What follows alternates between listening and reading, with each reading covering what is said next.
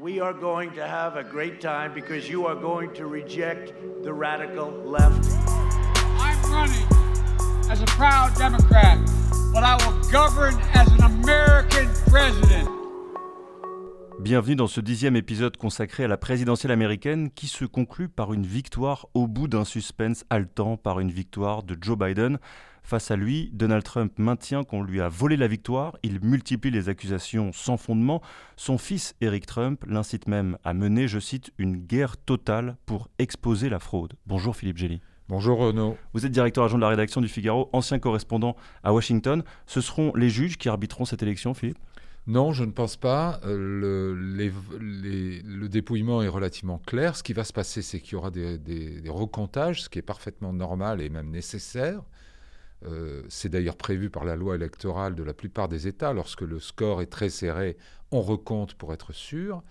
Euh, il est très très rare dans l'histoire électorale américaine que des magistrats aient, modifié le résultat d'une élection. Alors bien sûr, on pense toujours à l'an 2000 en Floride, mmh. où la Cour suprême arrête le, recomptage des voix, mais pas le premier recomptage. Le, on en est à, un mois déjà de recomptage à l'époque. Et on en reparle parce que Donald Trump lui-même en a parlé hier en disant euh, peut-être que ça ira jusqu'à la Cour suprême, qui sait? Oui, mais le problème de Donald Trump, c'est que pour l'instant, il n'y a pas un cas avéré de fraude euh, significative dont un procureur se serait saisi avec une enquête euh, du FBI.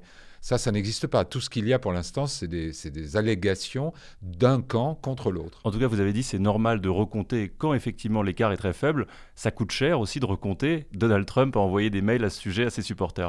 Oui, il lève des fonds pour euh, le défendre, protéger la, euh, sa victoire, ce qu'il appelle sa victoire, mais qui est de plus en plus un mirage. Il faut parler, Philippe, de l'état de division dans lequel se trouve la société américaine. Dans au moins six États, la Pennsylvanie, la Géorgie, le Wisconsin, le Nevada, l'Arizona, la Caroline du Nord, l'écart entre les deux candidats est de quelques milliers de voix, dizaines de milliers de voix tout au plus. Il y a deux clans qui se font face et l'un des deux camps a l'impression d'être victime d'une fraude à grande échelle. À Phoenix, dans l'Arizona, un cortège de manifestants en colère est emmené par un célèbre animateur de radio d'extrême droite, Alex Jones, qui appelle à la rébellion avec son mégaphone. Le monde observe ce qu'il se passe en Arizona. Le président l'observe. Vous n'allez pas les laisser voler l'élection. Nous n'allons pas les laisser nous voler la Géorgie, nous voler la Pennsylvanie. Vous relevez le défi et vous êtes incroyable.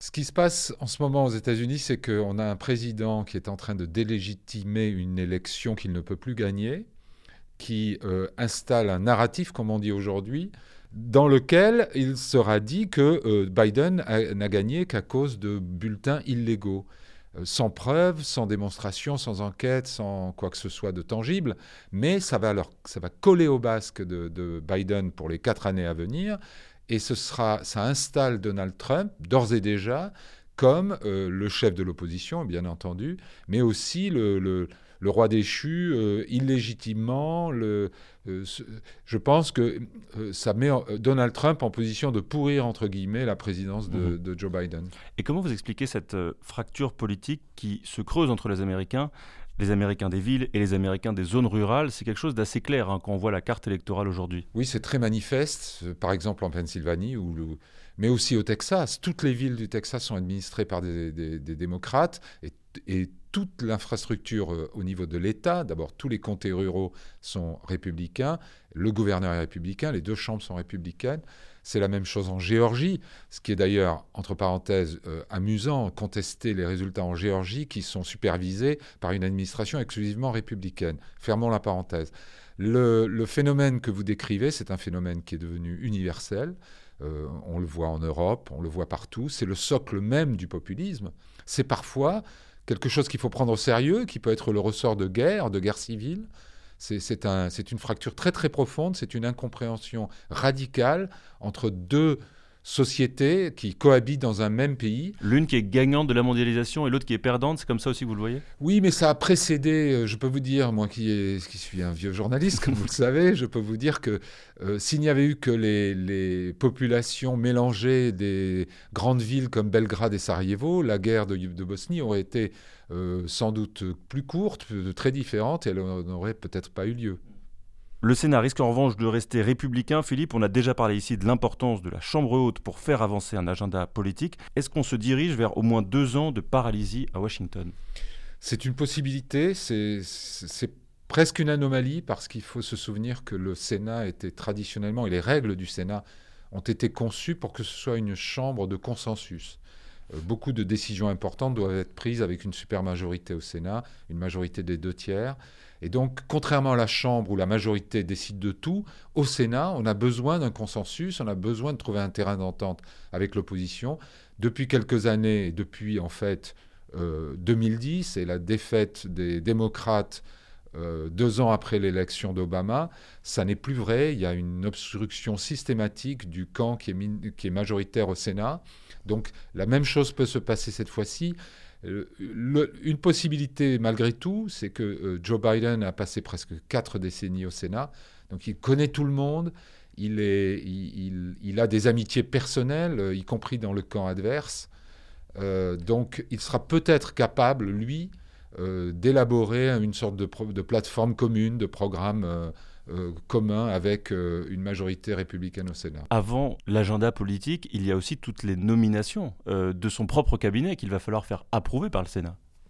Oui, ça serait sans précédent que, le Sénat refuse, comme ça a été dit, hein, certains l'ont déjà, ont déjà brandi cette menace. Alors ça voudrait dire qu'ils ne reconnaissent pas la légitimité de l'élection, ça voudrait dire que la démocratie américaine est en lambeaux. Ce sera intéressant d'observer cela pour savoir si les républicains tournent le dos à Trump ou si au contraire ils le soutiennent. Oui, on a vu un, phénomène un peu qui se répète assez souvent. Euh, pendant la, nuit électorale, lorsque Donald Trump a, revendiqué la victoire alors que le, dépouillement, euh, on était en plein milieu du dépouillement, il y a pas mal de républicains qui ont pris leur distance avec lui. Mais il a cet art de, retourner les gens, de, euh, de, les embrigader, si vous voulez, parce que là, on a eu des déclarations hier de euh, Ted Cruz ou de, de Lindsey Graham euh, sur le fait que l'élection était en train d'être volée, qui sont quand même assez surprenantes de la part de gens qui viennent quand même du, du, sérail politique, de, de l'establishment républicain, et qu'on avait connu un peu plus modéré et un peu plus raisonnable à continuer de suivre tout ça sur le Figaro. Merci Philippe et merci à vous de nous avoir suivis.